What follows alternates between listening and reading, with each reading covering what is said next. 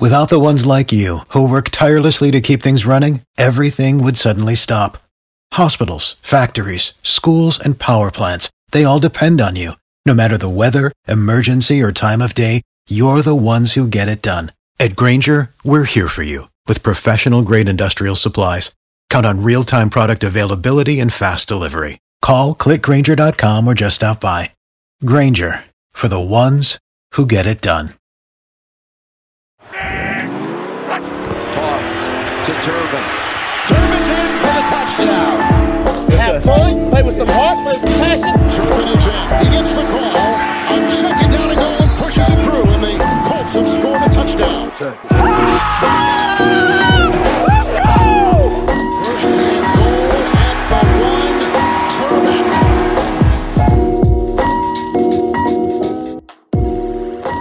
the one. Durbin. What's up, everybody, ladies and gentlemen? Welcome to another show. Turbo Talk, myself, Bridget Case, my co-host, very special guest on the show, Coach Anderson, head coach, Utah State. What's up, Coach? How you doing, babe? You good, Robert? I'm doing great. You make any hoops in that basket behind you back there? Oh, come on, man. That this is that that's where I get my stroke from, right there. That's how I get automatic. Yeah, I you like know? it. Good. It's good. Yeah. You know, listen, I, get, I, I, I got to get my shots somewhere. I can't go to the gym. So it's mm-hmm. like, this is the best I can do right now. Yeah. yeah. We I, should I, start I a live maybe. tournament on there. That would be fun. That would play horse. That mm-hmm. would be. Yeah, exactly. Since everyone's doing that, but we should do an at-home one where you do that right there and get some other guys. It'd be fun. If anyone's listening. Do your game, Robert.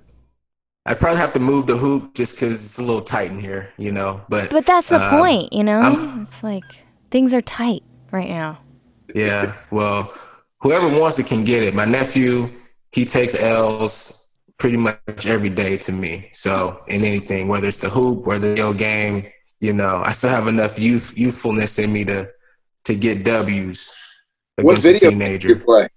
Mostly, mostly two K, mostly N B A two K, but a little bit of Madden. I'm trying to I'm trying to get back into playing Madden. Mm-hmm. I haven't played Madden really since college. That was the last time I was really playing it consistently. Then it got weird. Everybody said it got weird. Everybody said it got like too difficult or something. And I was just like, it kind of turned me off. So then I went to the two K world. Plus I miss basketball. Sometimes I wish I was like an, an N B A player. Like I was like four inches taller or something like that. For real. You're if right. I was four inches taller, I'd probably be in the N B A instead. You know what you should do? Just, just put on your jersey, keep that door closed, and pretend you're playing in the N B A on exactly. that short hoop. Good. I'll put some really good music on in the background. I'll do some sound effects for you so you really feel like you're in an arena. We well, can make it the real deal you what, for you. I, like Nike says, if you've ever really wanted to play in front of a million people, now's your time. Play inside. I like that. But. I do get my mm-hmm. fix though, Bridge. You know that. You know you know this. Every year, even though this year guy had to get canceled. I was gonna say you didn't event, get your my fix. My basketball event. I didn't get my fix this year. That's why. That's why I like my my. I feel weird on the inside, but I get my fix every year, Coach. I do this. I do this basketball event in my hometown, alumni basketball event. It goes. It's it's it's a great event. This year would have been year number four, and you know it's like it's cool because I get to play one championship basketball game a year. That's where I get my fix. And I haven't been able to get it this year because of. Do you, do you, do you rig it so your team gets to play in the championship because it's your deal? Yeah, I mean, I I, I choose alumni who've graduated uh, in various years at Irvington High School where I went, and we play against the varsity team. Oh, I got and, you. Uh, cool. And we good. Get a special guest to come every year. First year, Frank Gore came, Russell Wilson came the second year, and Bobby actually uh, came last year along with my good friend Will Clay, who's a who's a three-time Olympian, who we actually had on the show last week. Mm-hmm. And, and then this um, year it was going to be me. Well, this year, yeah. Well, that, I'm kidding. I, we were going to have you there. We were going to do the I'm show. I'm so joking.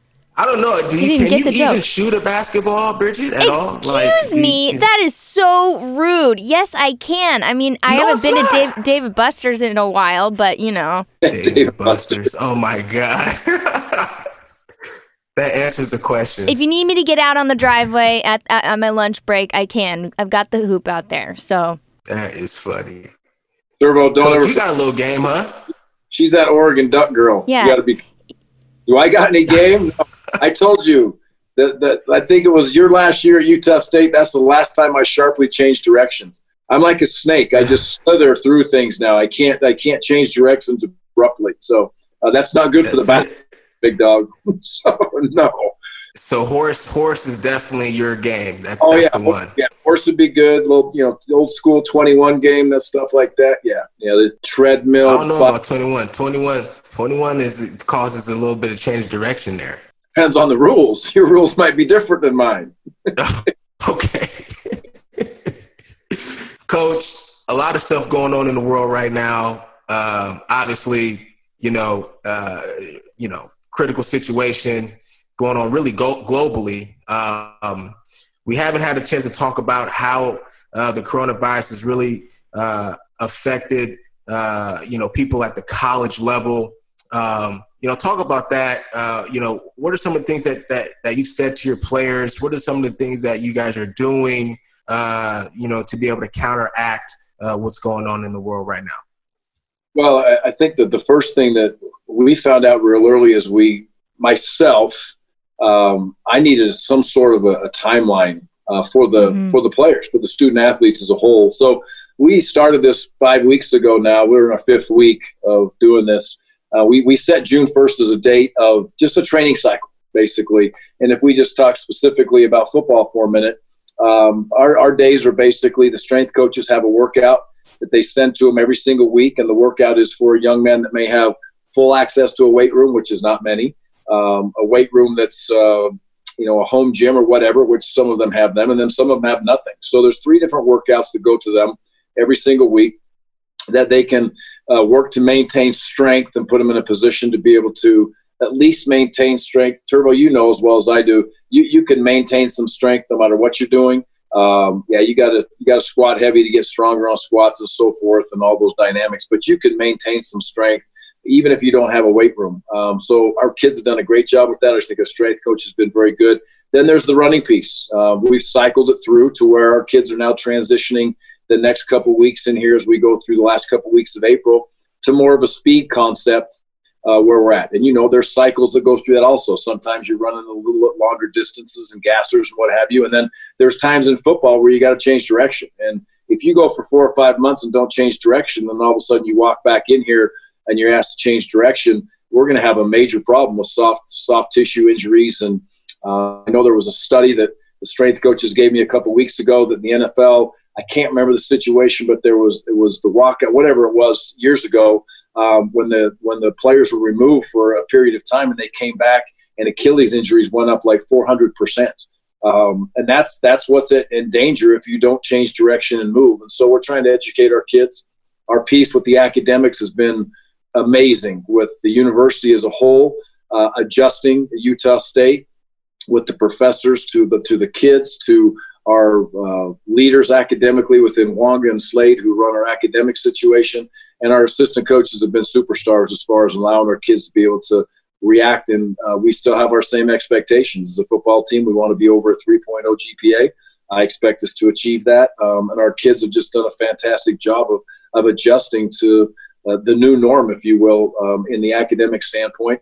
And then really for us, it's really important for me and our assistant coaches to just – every kid's in a different spot. Um, you know, I called every one of them last week, and our assistant coaches are calling every one of them every single week and communicating with them, not just by text message, but by, uh, you know, communicating with them on the phone or FaceTime or whatever they can do.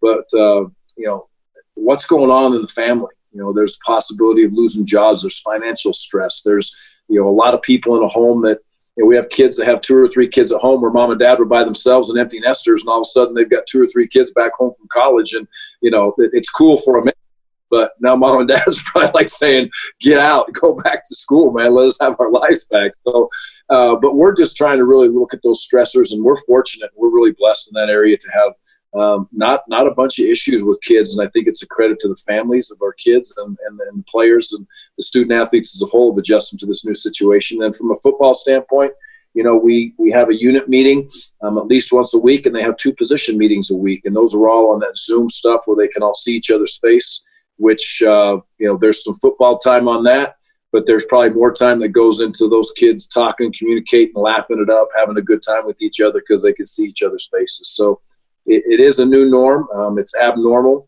I just, my hat's off to the kids in the program and to our assistant coaches and the academic people and the university as a whole, allowing the student athletes to still work to have success as, as we go through this. And uh, it's a crazy time, but we'll learn from it. Yeah, that's super crazy because it is something that's so new. Like, we don't really know how to ju- adjust. But you spoke out recently that if players can't get to practice by June first, teams should just play conference games. Why do you think that that'd be a good solution?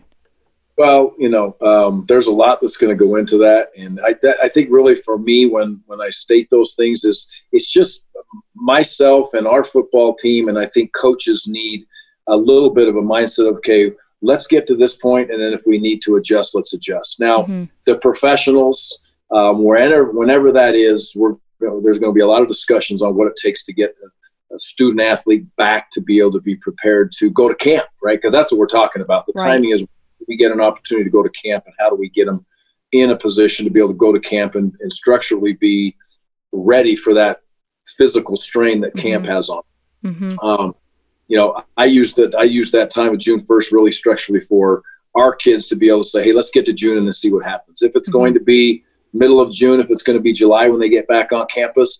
But our kids need to know there is there is a responsibility for them to understand when they walk back in here, they need to be able to run, you know, ten gasters. I watched E S P N a couple days ago. I was on the treadmill and running and working out, and the this young lady with a family is going to the Olympics. I should, probably should know her name. I don't. I know she was like thirty-four years old, maybe the last year to go to the Olympics. She's out. Her husband is carrying their baby. He's timing her on his on her on her on his phone, and she's working out on the street in the neighborhood. Right? Mm-hmm. Uh, we we can all do those things, and we have to accept some responsibility. Understand that when we come back, we have to have a little bit of a baseline. So, and then that'll give us an opportunity to look at our kids and say, okay. Now we've been instructed to whatever that number is that the professionals are going to give us. They're going to give us that number. Is it a month to get ready? Is it six weeks to get ready? You know, my my my whole structure is, is this, give the kids the opportunity. They talk about pushing back the schedule. I'm not going to make any of those decisions. I'm going to mm-hmm. support any of those decisions that are made, but I need to make sure that I give our kids an opportunity to say, hey, walk back in here with a baseline so we're not starting at zero. Mm-hmm. And, uh, you know, that's one thing in our program that we are – are lucky uh, in this way, and Robert knows this, we have a lot of returned L D S missionaries um, mm-hmm. on our team. And those kids can go somewhere for two years where they have no opportunity to work out, and you know they're walking around doing what they do as a missionary and, and doing their job as a missionary, but that's not physical activity. Well, we're used to bringing those kids back in um, to the flow of a football program, which there's a strategic step to that. And as we go through that, that's a, that's a six or an eight-week scheduled to get those kids what we call mainstreamed with the football team.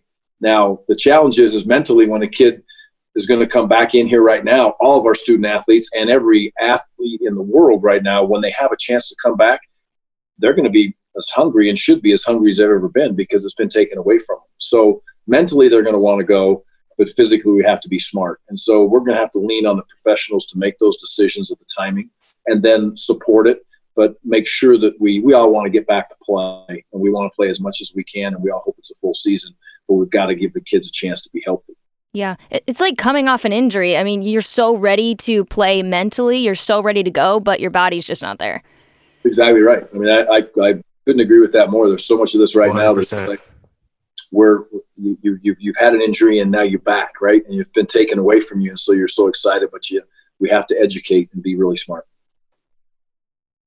And what a great opportunity for these kids. I mean, college is all about developing young kids into adults, into men, into professionals.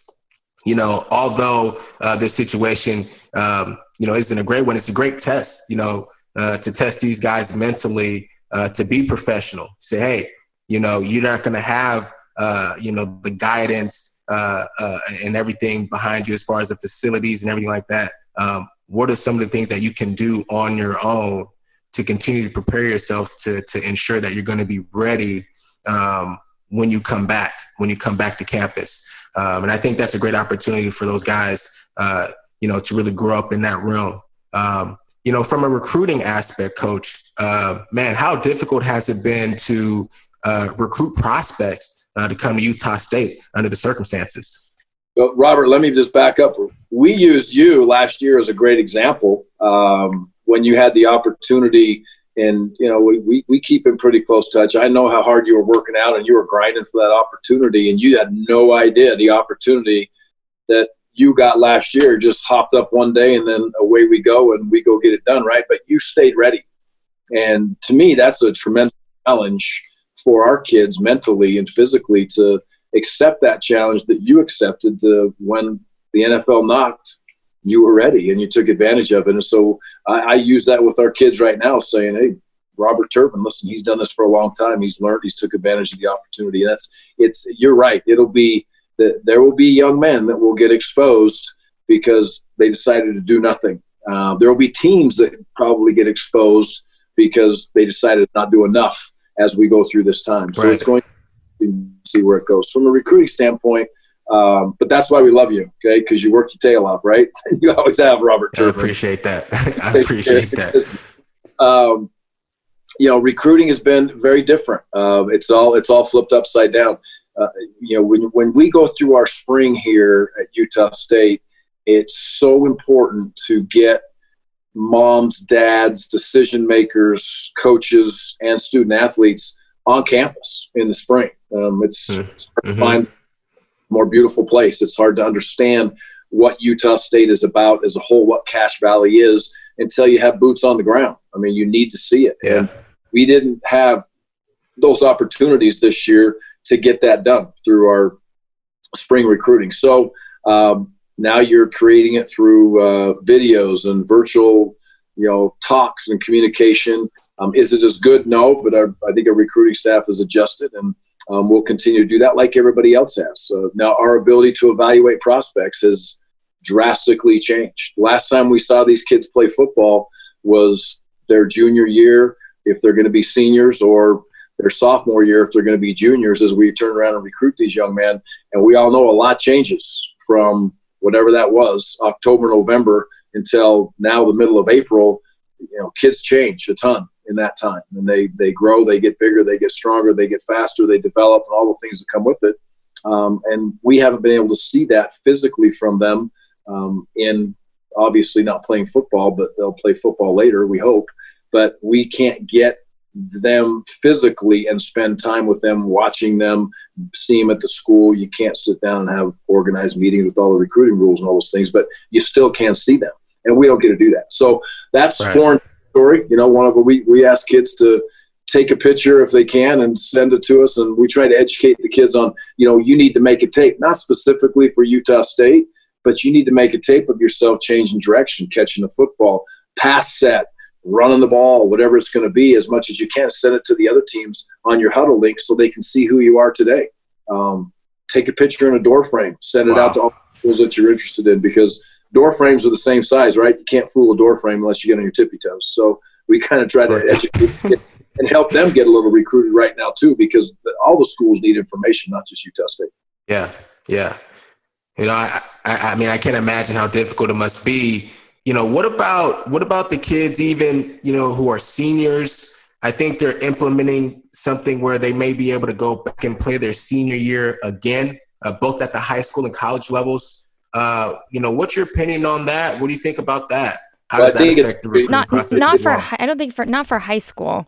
I don't know. I, I I heard something that that the high school players may be able to go back and play senior years as well. I, I could be wrong about that though. Yeah, I don't I don't know about the high school thing. I know within college, you know, there's there's so many things that uh, filter into that. If we just look at the student athlete side of it and just talk spring sports. You know, that that will never happen in football. I, I don't think that should happen in football. We haven't missed we missed spring ball in football. We haven't missed anything, and you know, maybe our maybe our schedules will be conflicted or whatever it's going to be. But again, that's not today's fight. Uh, to me, we we get ready to play the the opportunities, and we're hoping that it's going to be twelve games and hopefully a thirteenth and a and a fourteenth game as we go through time, which we all hope right now that we get to play in a conference championship and then go play in a quality bowl game. But you know what, uh, we can't worry about what we don't have in that situation. The spring sport kids from last year, that's tough, and from a sports standpoint, it's it's very very difficult.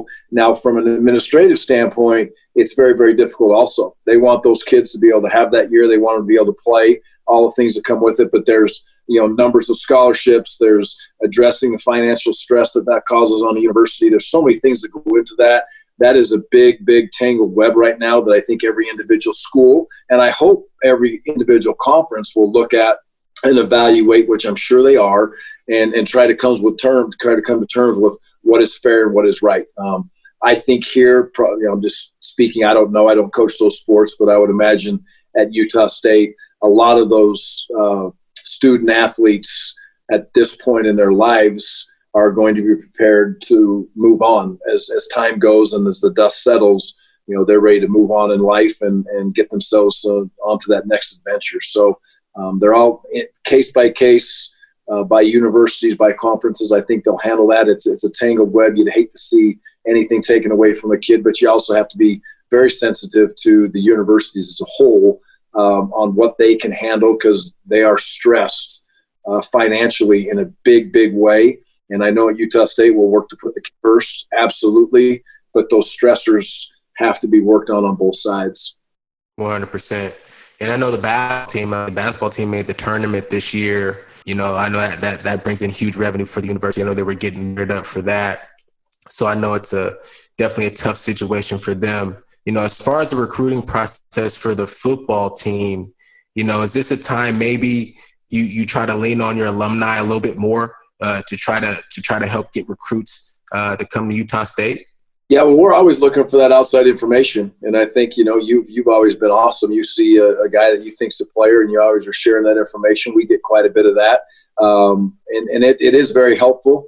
Uh, we we the we're, we're probably more organized right now in recruiting than we've ever been at this time of the year because there was no spring ball. So our evaluations have been very, very good uh, from the film, from huddle, uh, from communication within the staffs as far as, but again, we don't get the individual touches, or we don't get to see them, or they don't get to see us. But I believe that we're extremely organized, and you know, the alumni is always really important in the recruiting process as a whole. Uh, and it'll never, I think, if you're not leaning on that uh, when you have the opportunity, it's it's easy to say, well, that's not quality information, or it's this or it's that. I've heard all the stories with that, but I think when we get when we get that information, we want to pass it on. Um, to our to our recruiters, to our position coaches, and, and see if it's a fit. The struggle a lot of times in that area is, is you know, a lot of the alumni doesn't understand, okay, well, we we there's this great running back, okay, but this year we only have one spot for a running back, and we need to take an upperclassman running back, and it's possibly going to be a grad transfer running back. I'm not, you know, that's not this year's situation, but those scenarios are out there. So we, we take the information, we adjust the information, um, we digest it, we watch the tape, and then we try to communicate and, and be, um, you know, say what we say. We don't always, everybody doesn't always agree with where we're going, but uh, we value those opinions, the, um, the alumni for sure. Yeah, no, I've always been, uh, you know, huge in trying to, Utah State being my alma mater, uh, I want the best for the school. So if the kid out there that, that I see uh, could be, uh, you know, a good prospect, you know, for school, you know, I'll definitely, I'm always definitely sending, sending film your way. You know, I saw, I saw something uh, on E S P N yesterday uh, regarding pro football. And it's like, man, teams are watching more N F L film, or excuse me, more college film than that, than they, than they ever have in the past, trying to evaluate players Uh, coming out of college, going into the pros, because obviously they can't do the private workouts. They can't come in and, you know, see a guy face to face. I'm thinking in my mind, like, isn't the film the kind of the everything you want to see anyway in your evaluation? What's the difference, in your opinion, uh, as it pertains to seeing a guy on film, watching film, and then bring, um, you know, to do like a private workout? What are you, what are you looking for, uh, you know, in those instances that's different than watching? Well, I, I think there's a lot of lot goes into that. Um, you know, positions, offense scheme, defense scheme. Um, you know, and you, you you're trying to look and evaluate as a whole. Uh, you know, a quarterback, can he take to get the ball under center? Those different scenarios. Wide receivers, can they ha- handle it, um, a complex offense that you're going to get in the N F L versus many of these offenses in college football now that are based on being extremely simple. Uh, so how how is the kid? You don't know how the kid takes coaching on the field or in a meeting room until you get face-to-face with him, right? You can't see that on mm-hmm. film. Um, and then also, you know, what what what exactly is – who's he playing against? You know, you can get skewed sometimes in high school football, absolutely. In college football, absolutely. You can get skewed by who – a team is playing against or who a uh, a position player is playing against on that particular week, right? By the guy that he's playing against. I mean, there's there's different talent levels, and uh, for each each week that you line up against somebody, or whether it's a defense or an offense or whatever it may be. So those are things that you sit back and look at. Plus, you know, you know me, Robert. I'm a me personally. I'm a big guy, and I want to see your eyes, man. I want to see what you look like on that day and how excited one hundred percent. You are. I'm a big believer in understanding and saying what you know what's what, what's this dude all about. Um, and you've been in those N F L workouts. When those N F L guys come in here, they're going to test your mentality now. They're going, they're going, they're going to test right. your tough too. They want to see how tough you are, and sometimes that's hard to see when you're tired. You know, can you think when you're tired? Are you going to push through and grind? And I think you can find that right. in those individual workouts. Right.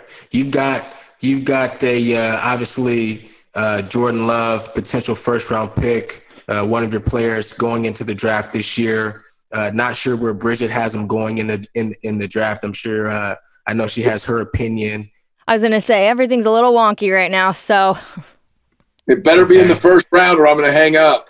Well, I was gonna say I don't even know if we're gonna have. I don't even know how many rounds we're gonna have. So, but yes, well, we're gonna do the draft. I know, but I'm just saying. You know how initially they were saying like, oh, well, we might only have a couple rounds. No, I actually did not hear that. Yeah, they actually. were saying they were gonna cut it down.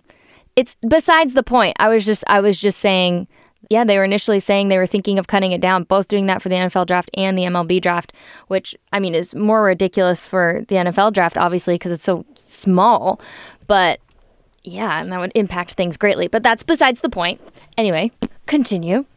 Yeah. Well, I, I mean, just to, just to piggyback real quick, I think they'll have all seven rounds. I think uh, Roger Goodell and the N F L agreed to, you know, they're going to do it at his house. He's going to make all the announcements from his home or something like that. But, but, but yeah, you know, uh, quarterback Jordan Love, obviously a first round talent. Um, you know, I, I, I really uh, think very highly of him. And I, I know Bridget's a, a, a big fan of his, even though he didn't go to Oregon. So you're probably uh, a little bit uh, more uh, supportive. I don't know what you're... Well, maybe not supportive. Maybe supportive is the, is, is the, I don't is the only right support word, but... Oregon people. I... But I know it's your alma mater, so it's almost like it's almost like automatic.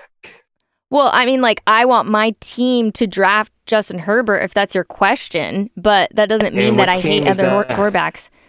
I want the Chargers to draft Justin Herbert because we the need Chargers. a quarterback anyway. Right. So that's right. That's right. You so you want Herbert over you want Herbert over Tua? Yeah, definitely. Oh God, gosh. Hey. She doesn't. She doesn't like living in California anymore either. To her, she told me that she likes living in uh, Oregon. She likes the rain more than the sun. Did you, did you know yeah, that? Really? Mm-hmm. Yes. Yeah.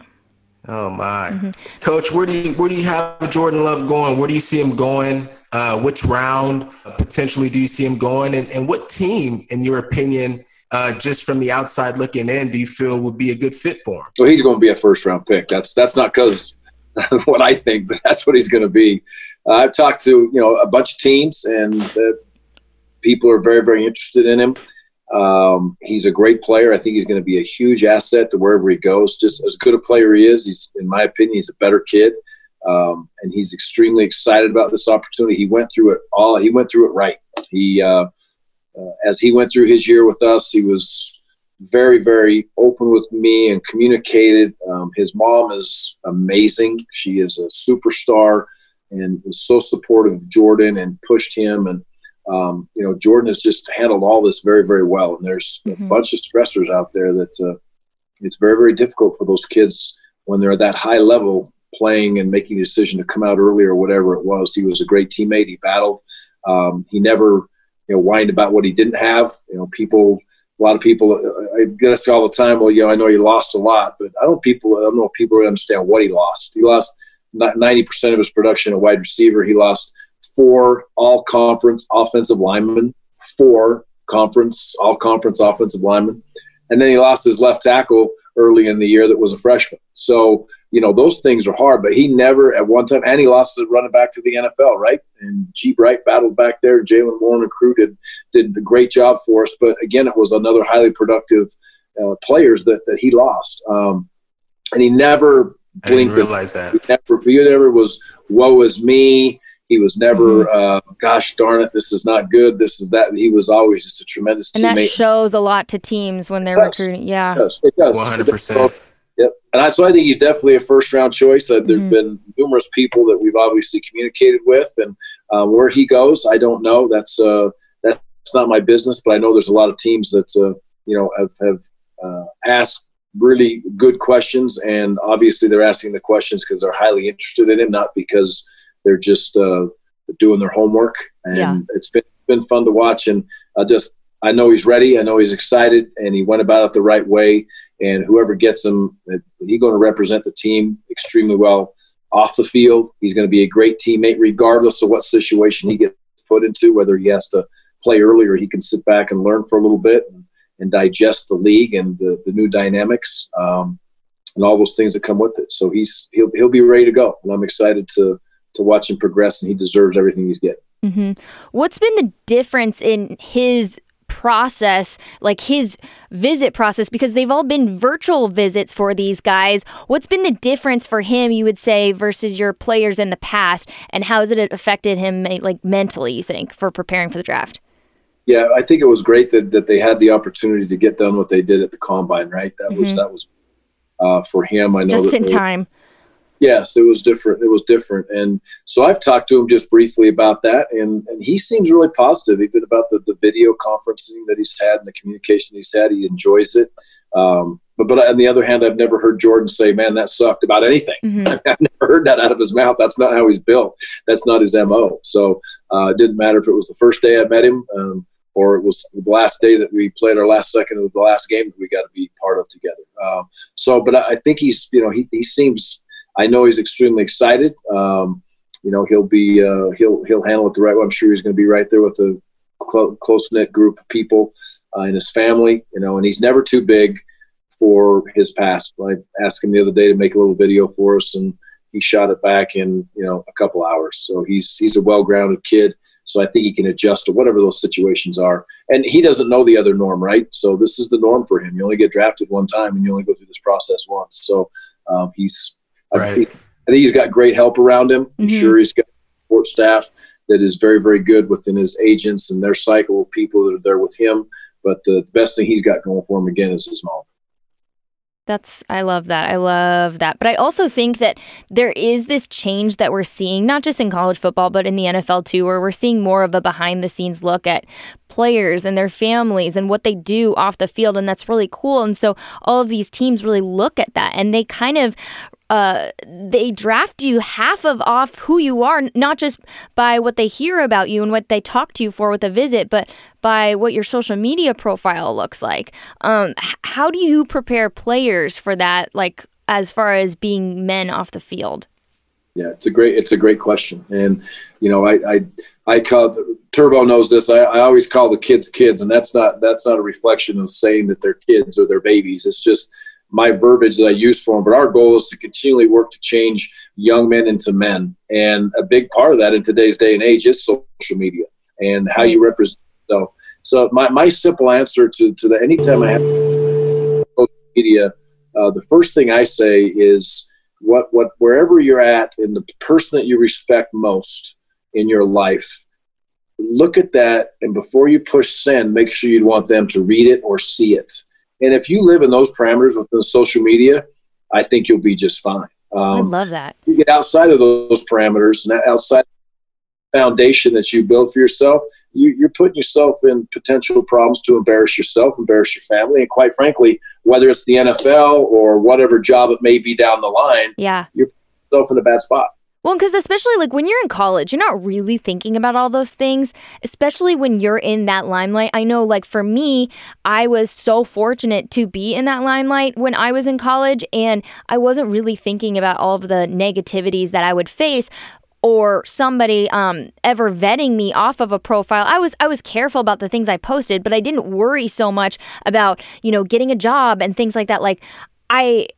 I don't know. It was not something that was super, super on my radar until I was out of college, and I really focused in on, oh my gosh, like, would I want somebody seeing that? Probably not. And um, even though it was not something that was like illegal, it just was kind of like, why would I post that anyway? You know, and I think that kids are getting smarter and smarter, but also dumber.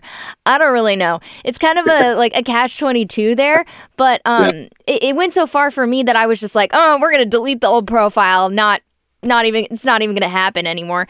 Um, But I, I think it is interesting because I think of like all of these old guys who tell stories all the time, and they're like, I, I wouldn't have even been able to play in the league if my if we had social media. I, I got away with all these things like when I was, you know, young and, and all this stuff. And it, it's crazy, like, you know, just hearing stories like that. And it's obviously good and it's bad. You know, we learn so much about ourselves. We become smarter, but also it is a big stressor. True. Right. True. There's another side to that too, Coach. Uh, you know, you talked about, uh, you know, before you press send, you know, who, who would you want to see that? Who would you want to read that tweet? Those things are important. How you're representing your, your, your, not only yourself, but your family, uh, the school that you're going to. You know, there's a, a you know, a mental health side of that. Uh, you know, that's, that's been talked about, you know, widely, uh, as it pertains to social media. Sometimes it can really affect Uh, people who are in college because they're in that, you know, they're in that stage where uh, they're just developing to become young men, young women. Uh, is there an approach to the mental health side of things uh, for you and your football team as well? Well, I know the coronavirus has put the sports world on hold, and your March Madness bracket that never even existed this year may be busted, but that doesn't mean you have to stop placing your bets. bet online dot com has hundreds of exciting games to wager, like poker and blackjack. And I mean, we've still got American Idol, the spelling bee, Nathan's hot dog eating contest, my money's on Joey Chestnut, obviously. There's still so much fun to be had. So go online to bet online dot com and use the promo code my pod one hundred to get fifty percent off with a welcome bonus on your first deposit. That's right, for our listeners, fifty percent off with your promo code my pod one hundred. Bet online, the fun never ends. Yeah, um, there there absolutely is. And and if you just talk about the social media side of the mental health part of it, I, I, I tell our kids, again, when we talk about that situation is, guys, if, if you are looking to get your justification in a positive way from social media, or you take the negativity that you bring upon yourself or you decide to read in social media, then shame on you. You're shallow. Don't be that shallow. You don't need people that are, are giving you the pat on the backs on social media. They're, they're not meaningful to you in your life, right? You can get those from a uh, phone call. You can get those from face to face. Call your mom. Those are the ones, yeah, those are the ones that yeah. you should not, right? So right. We, we try to get those those parameters and set them up because I, I know I, I don't. I don't have a Twitter. I'm not mm-hmm. going to do that. that right. But I don't need kids are good. But I know I can't tell the kids, hey, don't have Twitter. It's not going to happen. Right. So they're going to do that. They're going to get the information, but I, I, I really try to give them, let them understand that it, it, you're going to get information from there, but don't let that information dictate your feelings, if you will. And if you are doing that, get away from it. Past yeah. that, mental health for us, you know, we got the best guy in the country. Okay, we got Doc Gordon, right? I mean, who's better, right, Robert? I mean, you know, Doc, you love Doc Gordon. He's yep. been fantastic for us for yeah. years. Doc Gordon is fantastic. Full, yeah, full time. I've been. He's world. He's world. He's world renowned. How long have you had him? He's been. Well, he was. He was. Uh, he retired. Oh, maybe a, I don't know. I'm going to say a year or, or two ago. Okay. Um, but he was world renowned um, in that area. I mean, you know, he he always prides himself on saying, and I'm sure, I'm sure, I don't doubt him for one second. But he's like, hey, you, you, you know, uh, you want me to text Tiger Woods real quick? You don't believe I can talk to Tiger mm-hmm. Woods? Watch this, I'll get him on the phone. So he, he has all those guys. He could throw out different names and whatever it's going to be because he's worked with so many people through the years. And it's not just the sports side of it. Yeah. So we, we have him with us. Um, he does, he's done so far in this process and the five weeks been doing this, he's done uh, two videos that were just football specific, and he's done numerous that. other videos for the athletic department as a whole. And so the, the athletic department's done a great job of putting Doc Gordon position to be able to be involved with our kids. But to me, the mental health piece is something that you need to talk about, right? Because right. and I, I worry about that right now with our kids as more than I worry about anything else because it is new. they've never been through this. Those stressors that we talked about within family circles, that I just want them to know they have to communicate with us, right? We we don't have a crystal ball that we can read and see these problems. And I think that's that's what we work so hard on in our year and a half here to come back is is to build the trust within the team to say, guys, there is nothing that you can't bring to us. There's nothing we can't talk about. If there's an issue, if it's not an issue, you just want to come in and sit down and talk, let's chop it up. It's awesome. But gosh dang it, if there's a problem, especially now, or something that you think is a problem, but maybe, you know, somebody else doesn't think it's a problem, to us it's a problem if it's a problem for you, so let's talk it out. So just the trust factor, yeah. The education in that piece is is huge in, in this mental health part of it. Yeah, I, I yeah. love that. But also knowing that it's okay to get help. I know for me, like, I'm a huge mental health advocate for, but it also took me a long time to be okay with speaking out on things. I'm okay with it now because I don't feel like I'm going to lose a job or something. You know, like when I was at my last uh, news station, I felt very uncomfortable talking about things like that. I know when I was a student athlete in college, I was going to the University of Oregon when we had so many resources. We had so many team doctors. There was a dental office in, you know, in the, mm-hmm. in the C A S, everything, like everything you needed, right? But everyone was afraid to go and get help for their mental health. And I knew numerous people who really needed it. All of us were really struggling. And I talked to all of my friends who all played different sports. And I always check. I'm like, did you feel the same way that I did? Like, it wasn't just me, right? Like, you didn't feel comfortable going upstairs to go, you know, like, and it was, and we didn't even go to college that long ago. But for me to see the change now, how so many more people are talking about it and it's more acceptable. But I just know, like, for me, my coach also would have said something, like, because she would have called you out for anything. Like, if if you would have, you know, done something or or talked to a, a teammate about um about your mental health or your depression or just whatever you're going through. And I think it's more acceptable now, and that's really cool. But how do you talk to your players and tell them, hey, it's okay, the stigma has changed. Maybe it's not the same as when you were in high school and another coach has told you different.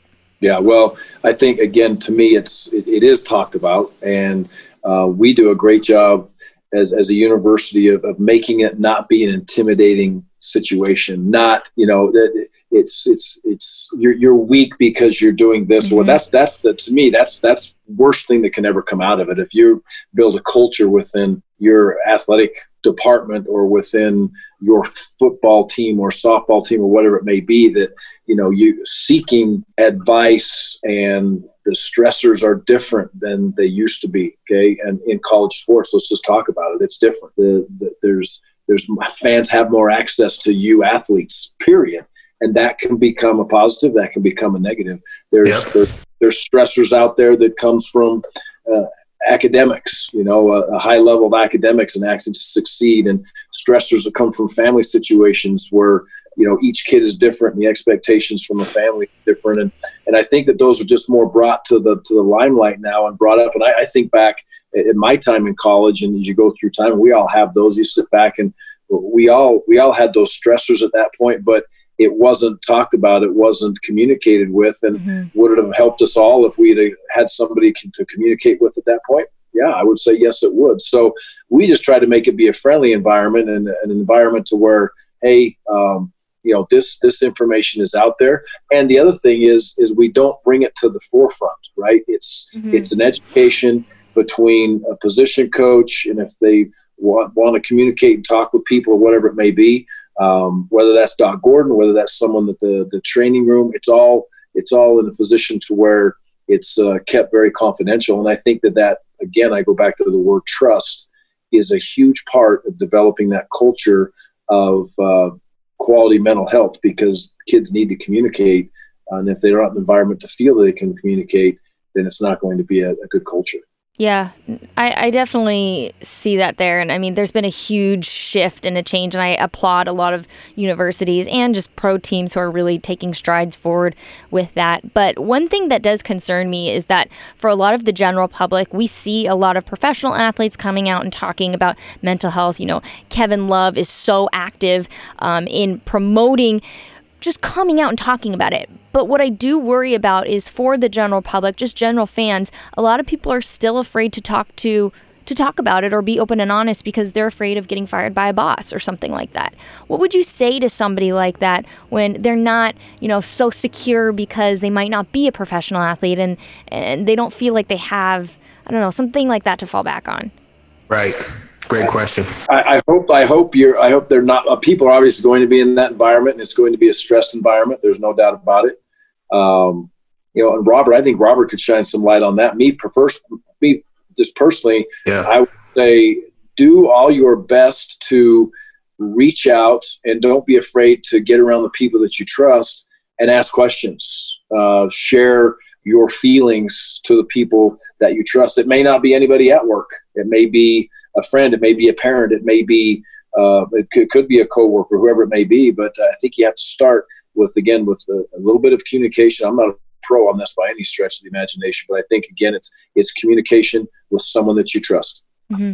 Yeah, I love yeah. that. That's I think, so good. I think about the athletes, um, you know, I think about the athletes who, uh, you know, from a mental health standpoint, who have, you know, all the aspirations of, of playing pro ball, whether it's football, coach. I know that, you know, you've had to deal with this with, with some players, but for whatever reason, they don't make it.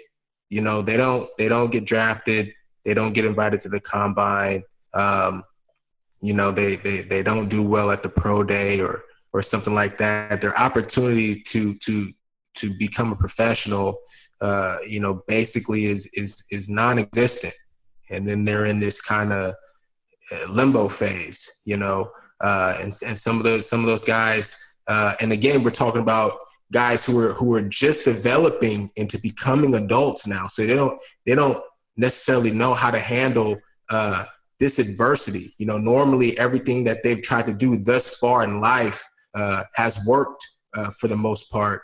Uh, you know, what do you say to those, to, to, to some of your athletes who have those aspirations of going pro, Uh, but just doesn't happen for them? Yeah, I, I think that's uh, there. There's there's honest communication, Robert. You you know I'm gonna always have that honest communication with with the players. And if I think you have an opportunity to go on and be at the next level, I'm gonna tell you that. If I don't think that you do, then I'm gonna tell you that too, and and, and hope that you prove me wrong, that that, that I'm wrong, and you do get to reach that goal one day. Um, so, but when you do get to that point, there is a crossroads, and you know I'll, I'll never forget.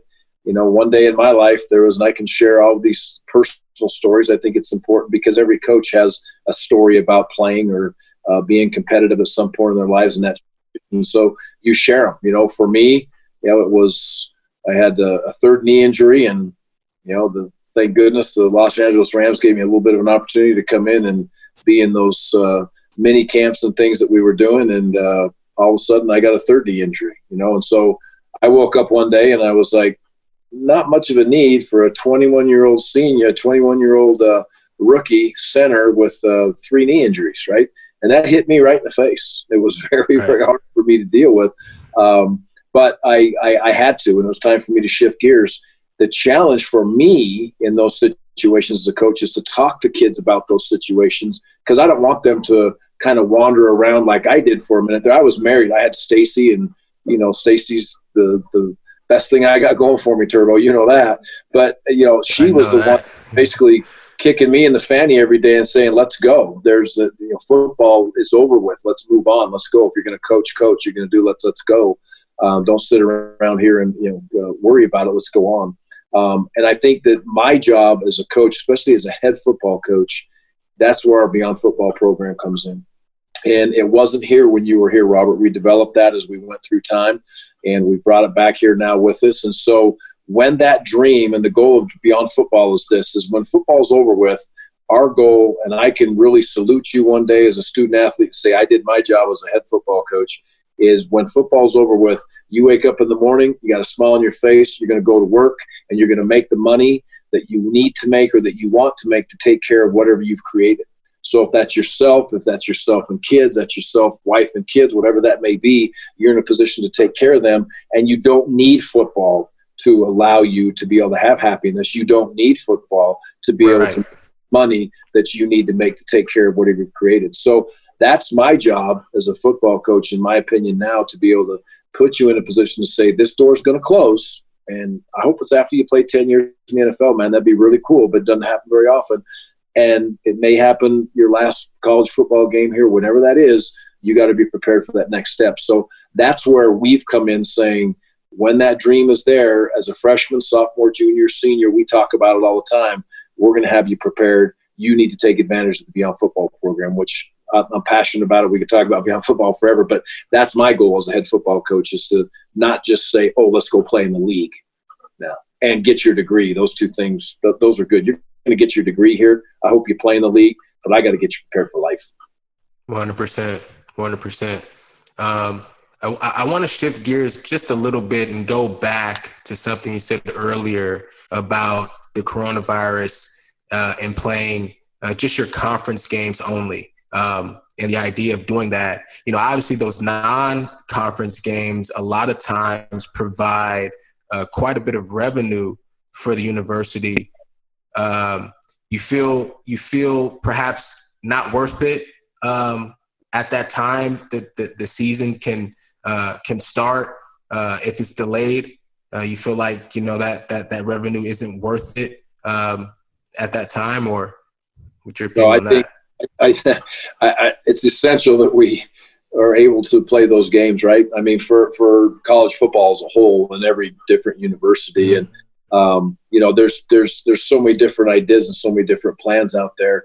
Um, it's The ideal timing is to play the games when they're played, and away we go. If there has to be adjustments made, then, you know, we, we need to make adjustments. And, and maybe, you know, I've, I've heard some talk today. This is not my talk, not me not saying this in any way, shape, or form, but, it, you know, maybe it's an opportunity to expand the the championship to, to eight games this year uh, because of the setting. I mean, mm. there's, you know, push it back a couple weeks and you can extend that. And, and so wow. they're, they're going to be, again, th- those decisions – are not going to be mine. Um, those decisions are going to be, you know, people that make those and the professionals that make those. My goal is there is there is so many stressors right now on universities financially, and it, it's it's and, and in the yeah. world. Not we shut down the world. Okay, you're losing programs and everything. There's stresses to the universities, but quite frankly, there's a lot of people that don't care about the stressors to the universities. Right? They're they're they're worried about their family yeah. and. You know, them being able to get that yeah. check that they need right now, to be able to get the stimulus check, to be able to pay the rent, to be able to, they're, they're not worried about a whole university. They're not worried about a giant corporation. They're not worried about the world. They're worried about their fight. And it's a big fight. And, and so as we look at it, I think we're so, again, shallow if we're worried about how many games we're going to play or what it's going to be. I want the best for Utah State. I want the best for, um, the world as a whole. I want the best for college football, and the best would be to get back here in the proper time and be able to play. Um, mm-hmm. But those are big games, you know, they're, and, and whatever we can do to be able to offset and, and hopefully get students back here in Cache Valley and be able to get our student athletes back here so we can, you know, walk around and, and see kids again and see people in the community again um, is, is the key right now. It's not how many football games we're going to play. Um, I just, I, I want to play football. I want to play them all. I hope we can. And so, whatever that landscape is, I'm gonna, you know, I'm gonna be a soldier and say, let's go, let's go battle this thing and make it be as good as we can be. Yeah, for sure. I love that. one hundred percent, one hundred percent, Coach. Uh, you know, you've always been a huge advocate and staying connected with alumni players. Uh, you know, bringing them back to the school, having them be a part of uh, the new players uh, who are coming in and who are there now. Why is that, Coach? Why is that such a big deal for you? Well, this, you know, Utah State's so very, very special for me. And I've been fortunate every everywhere that, that I have coached, you know, and I haven't been to a million different places, but I've been to a handful of different places. The alumni has been very strong, very, very interested and very involved, um, whether that was at Wisconsin, whether that was mm-hmm. at Oregon State, whether that was at Southern Utah, University of Utah. Um, it, it was always such a, a great alumni base. And you know, when, when you come back and, and I want the people that were here to be part of it. It's important for me, not just for the N F L players. Um, yeah, I love walking out of my office every day and seeing your jersey out there on the wall. That's cool. I mean, and that's cool for our players to see that and, and understand who you are when you get in front of them like you did last year and spend ten minutes talking to them about, you know, real story and not pretend land. Uh, but it's important for me to be able to share those stories of successful businessmen and kids that haven't been so successful, that struggled. I wanted to come in here and tell the positive stories and tell the negative stories. But most importantly, you know, we're all in this together, and it is my drive. This is this university means the world to me, and it always will. When I'm not the, the head coach here anymore, it'll mean the world to me. This is where my kids graduated. This is my town. This is why we kept our house where we're at. And so um, there's always been a great tie with me wherever I've been from an alumni base, but it's even more so passionate here. And maybe because I, you know, I, I have more years here than I've had yeah, anywhere else. You have the history. Or people, but it's, uh, it's important to let the alumni know that they're a huge part of this. And the worst thing that happens with alumni is, is I, and I never wanted to feel this way. And I know you, you, all you kids, you're all grown men now, but I'm still going to call you that. When you all came back here last year, we, that great, those, that great day and a half that we had together, and the great event um, that we had, the alumni event, and the day of the game and the day before the spring game, it was, it was, uh, you didn't feel like we were sitting there jumping on your back and trying to wrestle you to the ground and, and try to squeeze a hundred dollars out of your pocket, or, you know, whatever money. I don't want you to feel that way. I want the back because they want to be here, not because we're asking for something. And that's that's always a, you know, it's a teeter-totter thing, but uh, uh, I, I want them to feel like we want you to be here because you're a special part of us, and I want you to practice. And most importantly, really, I want you to educate our young kids and, and share your stories of life with them. Yeah. You got a lot of stories of life. We don't haven't yeah, even fit all of them. Oh, I was going to say, if, if there's a good one you, you're happy to share, more of our listeners need to learn about our main host. So, Coach, this is your time. I'm just going to let yeah, you ask. Bridget says, I don't, I don't talk enough about myself. I told him that. He doesn't. He needs to share more about it's himself. It's because I practice humility. Saying you practice humility is not practicing humility. That's funny. That's funny. No, yeah. But Coach, uh, real talk. I'm actually very curious. How, when you were at Oregon State, what did you think of Corvallis? Corvallis? Corvallis yes. was awesome. We had such a great or Corvegas, as we used to call that, it. That, yeah, that we lived in. Really? We had. Mm-hmm. That's right. Well, I'll tell you what. She's stirring it up now, Turbo. But we, we had, so we had, we had where, where our coaches lived, there was a bunch of us that all lived together in the neighborhood. It was awesome. We were pretty close to each other. Not all mm-hmm. of us, but uh, quite a few of us. Um, you know, as when we walked in there and, uh, you know, it was, they were building the facility, got that build up and did all those things. And there's struggles wherever you're at. But mm-hmm. I know this, we had, I just did a, a, a video or excuse me, a conference call this morning, and they were asking me about uh, a radio station asked me about Jake Luton. Um, so I go back as I always do. You know, there's so many memories that I have of that place that uh, are, are special, and they're all really revolve around kids, and it always will be. And I'm, uh, it, it was there was some good times, there was some bad times, but I'll end it by saying this: um, you know, there there was a great day there, and I believe you were in the stands when we smashed the Ducks. Um, so that was that was a pretty good day. Yeah, but what's what's your favorite stadium that you traveled to? That makes me think. Like, what's your Ooh. favorite favorite environment? Well, I would that's say a good question. Yeah, that's a great that's a great question. We went to some special places when Robert was here. Went to Oklahoma, Texas A and M, mm-hmm. Auburn. You know, we've been to all those all the Big mm-hmm. Ten opportunities we had. Yeah. We well, actually, say- we we played Auburn the first game of the season the year after they won the national title. So it was pretty. Yes. Yes. Uh, so that was yeah. So that was two thousand eleven, right?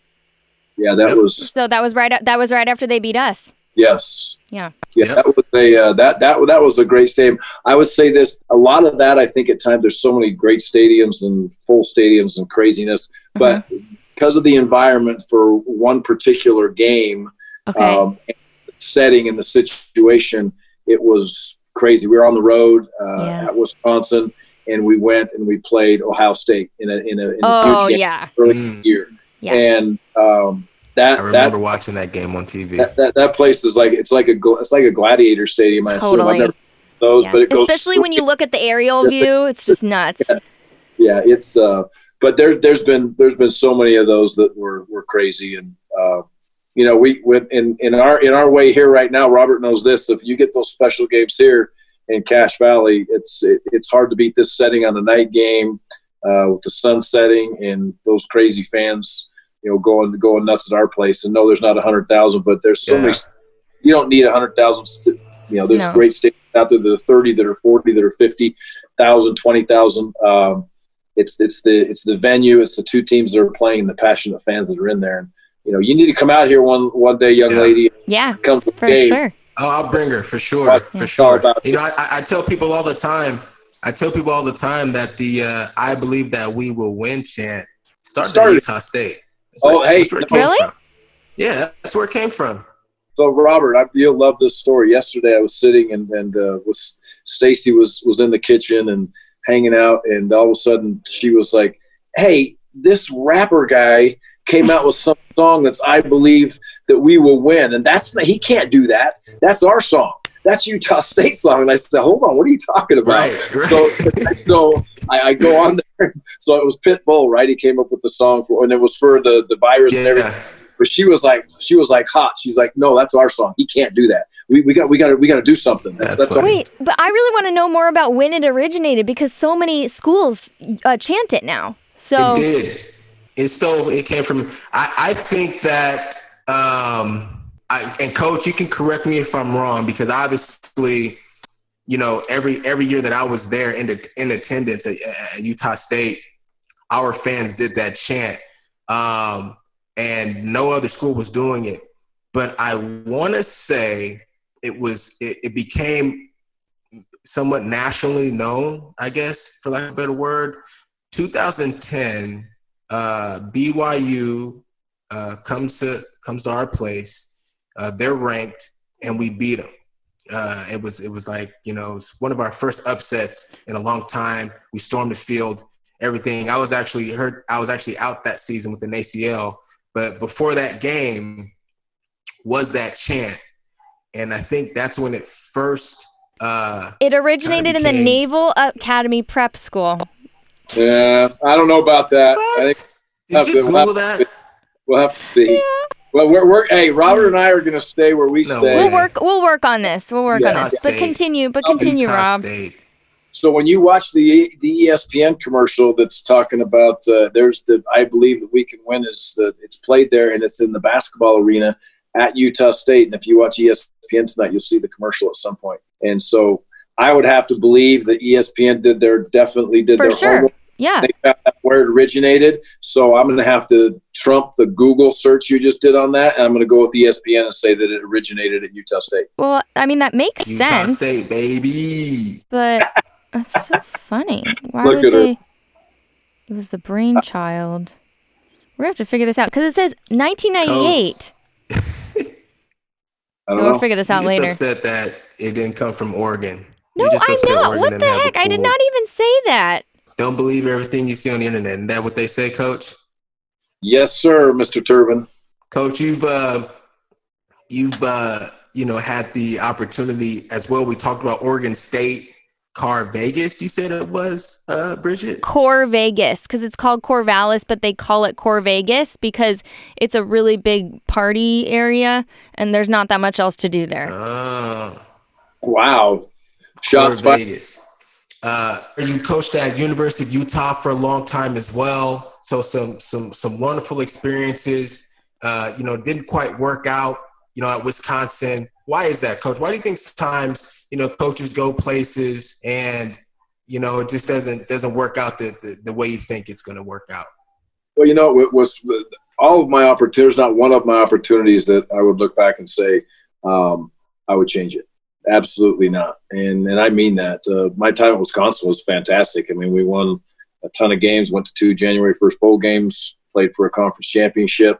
Um, but, you know, there was just an opportunities that uh, came out there, and I can't ever – the one thing I've always, it's right, wrong, or indifferent. Things work out how they work out. You make the decisions that you make. But uh, I loved my time there. Barry Alvarez is absolutely fantastic, and the university as a whole. And again, I go back those kids. Um, you know, the tight end coach right now at uh, Oregon State University, Brian Wozniak, was our tight end at, uh, at at Wisconsin, and he opted to get into coaching. And maybe he would have, maybe what I don't know, but. I was glad he came and was a G A for us and got hired out there. Josh Oglesby, who was a G A for us at Wisconsin's, now the uh, offensive line coach at San Jose State. You know, so and, and not just football-wise. I'm just giving those a couple of examples. So I never look back at any of my stops. Have they? Uh, you know, and but, you've but coached would, a bunch of guys that have gone to the N F L. Like, you have a ton of successes, yeah. But Wisconsin was Wisconsin was fantastic from a football standpoint, from a kid standpoint. Um, it was a tremendous challenge. It was great people, great league, and I didn't leave there with any any any bad feelings. Um, and the, the the same is is really true. It, it was it was it was it was a tough ride at times at, at every place that you're at, and um, you know, Oregon State was absolutely no different from me. And I look back again, all I can say about it is, is I wouldn't. Um, I wouldn't take back any of those decisions that myself and Stacy have made because of the people that we got to see um, and the kids that we, we got to know. Um, you know, we're back home now. Um, I had a tremendous experience, you know, when I got back to, to Utah for a year and had great kids that I was able to coach there. Um, and now we're back at Utah State, and uh, the one thing I can tell you now is there there's not a there's not another rodeo for this guy. So that's that's it. This is this breaking is a wrap. News. this, yeah. This is where we're going to stay and where we're going to go, and uh, we'll be here in, in ten years from now and, and grinding away. And how long I'm the head coach here? As as long as they'd like me to be the head coach here. But we've had a great journey. It's been and it's time. It's our time as Stacy and I. It's our time to give back to football. Um, and continually do that because football has been fantastic to us and our family. And, you know, I, I still got a lot of That's juice. Beautiful. To I love that. Thank you so much, Coach, for doing this. This was awesome. Okay, Coach. Yeah. All right. Have a great day. Go Aggies, Turbo. All right, Coach. Thanks for being on the show. Go Aggies. You're welcome. Okay, guys. Take care.